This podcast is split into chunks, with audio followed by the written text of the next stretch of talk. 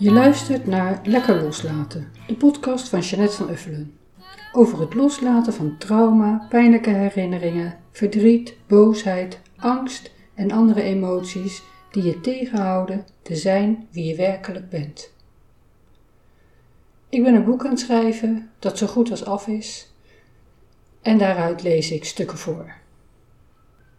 Dit boek staat vol verhalen uit het verleden, ter illustratie eigenlijk. Ik kan het niet uitleggen zonder je voorbeelden te geven. Het zijn voorbeelden uit mijn geschiedenis. En die beschrijf ik voor een groot deel vanuit oude perceptie. Zo heb ik het jaren gezien. Zo heb ik mijn verhalen ooit beleefd. En zo heb ik ze jarenlang geloofd en verteld. En zo zijn het lekker leesbare verhalen. Tijdens het schrijven of het voorlezen schoot ik wel eens in de lach. Verrassend, want ik kende die verhalen al lang. Maar toch moest ik dan even stoppen met opnemen, omdat ik zo moest lachen om de uitspraken van mijn familie.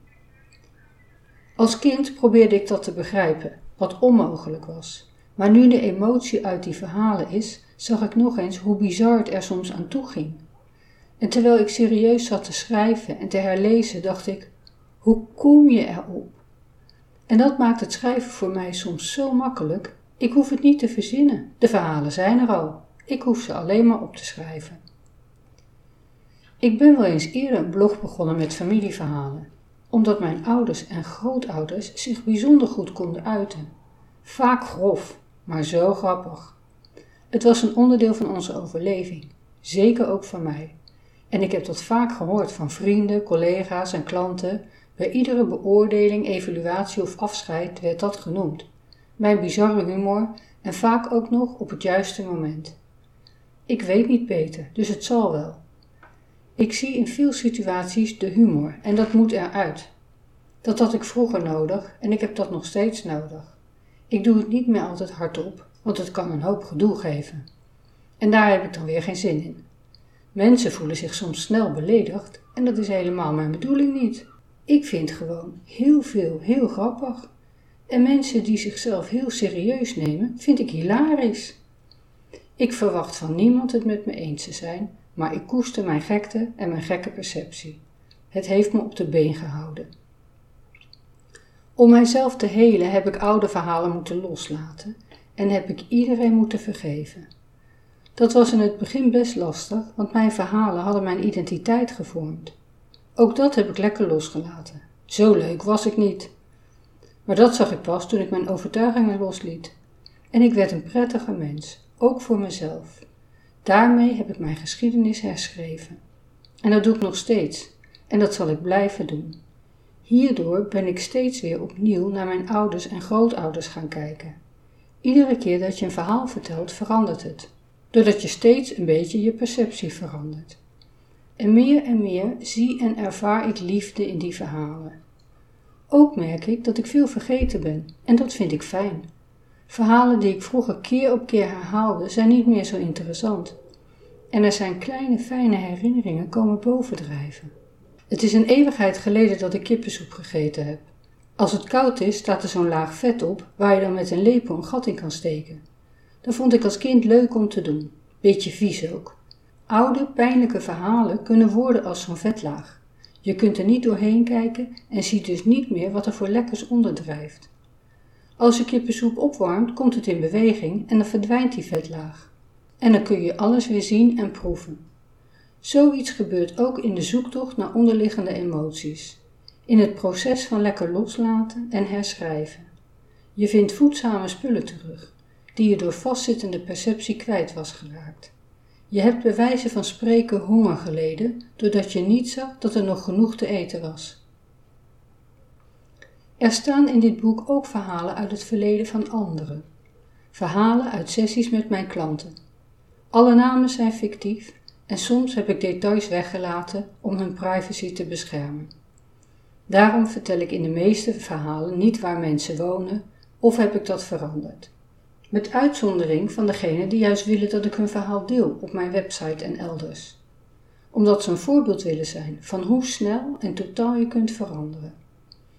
Door de emoties nog eenmaal te ervaren en dan los te laten. En door anderen en vooral door zichzelf te vergeven. en hoe je na zo'n proces weer in staat bent om je volle potentie te benutten. In de verhalen klinken ze aanvankelijk soms nog als slachtoffer en of schuldige, want zo was het oorspronkelijke verhaal dat dwars zat. Ik laat ook veel details weg, want die zijn niet altijd nodig. Dit boek gaat natuurlijk gelezen worden door empathische types zoals jij en ik. En die gaan de verhalen meevoelen. Als dat jou gebeurt, raad ik je aan om tijdens het lezen te kloppen. Tapping. Ik leg in het boek uit wat dat is en hoe je het doet. Als je dat doet, laat je direct de emotie los.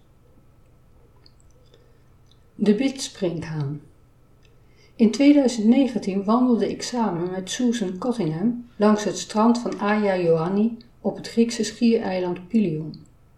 Zij zag dat er een bidspringhaan op de rand van mijn hoed met me meelifte. Toen ik stilstond, wandelde hij een rondje om mijn hoofd. Susan maakte er wat foto's van, die ze me gaf, en zij vertelde me het volgende. De bidspringhaan verschijnt wanneer we ons leven gevuld hebben met zoveel zaken, activiteit of chaos dat we niet langer de kleine stille stem in onszelf horen. De bidspringhaan staat erop dat we een stapje terug doen. Met andere woorden, wat simpele meditatie zou aan de orde zijn. Het is de enige weg waarlangs we terugkomen naar onze waarheid. Dit spirit animal komt altijd naar ons toe wanneer we vrede en kalmte in ons leven nodig hebben. Toen ik het haar onlangs vroeg, zei Susan het een eer te vinden als ik deze foto gebruik voor dit boek. En ze wil het boek hebben zodra het in het Engels vertaald is. Uiteraard ga ik het haar dan sturen. Het belang van lekker loslaten. De titel is serieus. Dat lekker staat er niet zomaar tussen. Veel stress komt voort uit de angst voor verlies en verandering. En uit angst om los te laten.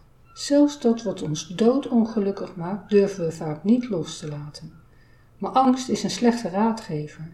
Dus zodra je uit angst vasthoudt, wordt het leven minder aangenaam. Dan ontstaat er spanning. Meestal ontstaat dit vooral in je hoofd, in een gedachte.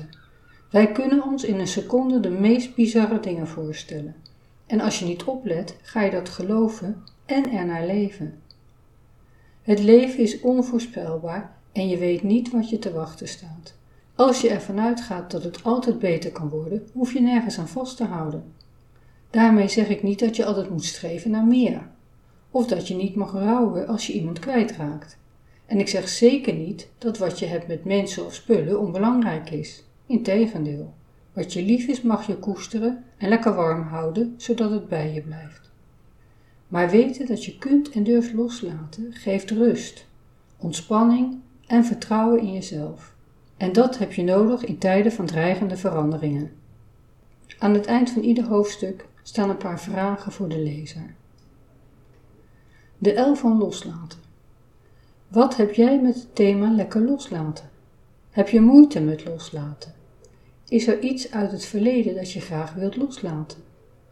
Ben je wel eens gedwongen tot loslaten, bijvoorbeeld door de dood van een geliefde of door een scheiding? Of laat je misschien te snel los? Waarna je gaat twijfelen. Je hebt dit boek niet voor niets in handen. Iets trok jou aan toen je de achterflap of de inleiding of misschien alleen de titel zag. Neem even wat tijd voor jezelf en pak pen en papier. Schrijf de antwoorden op bovenstaande vragen op voor jezelf en ervaar wat het met je doet. Of doe dat allemaal lekker niet en sla de bladzij om.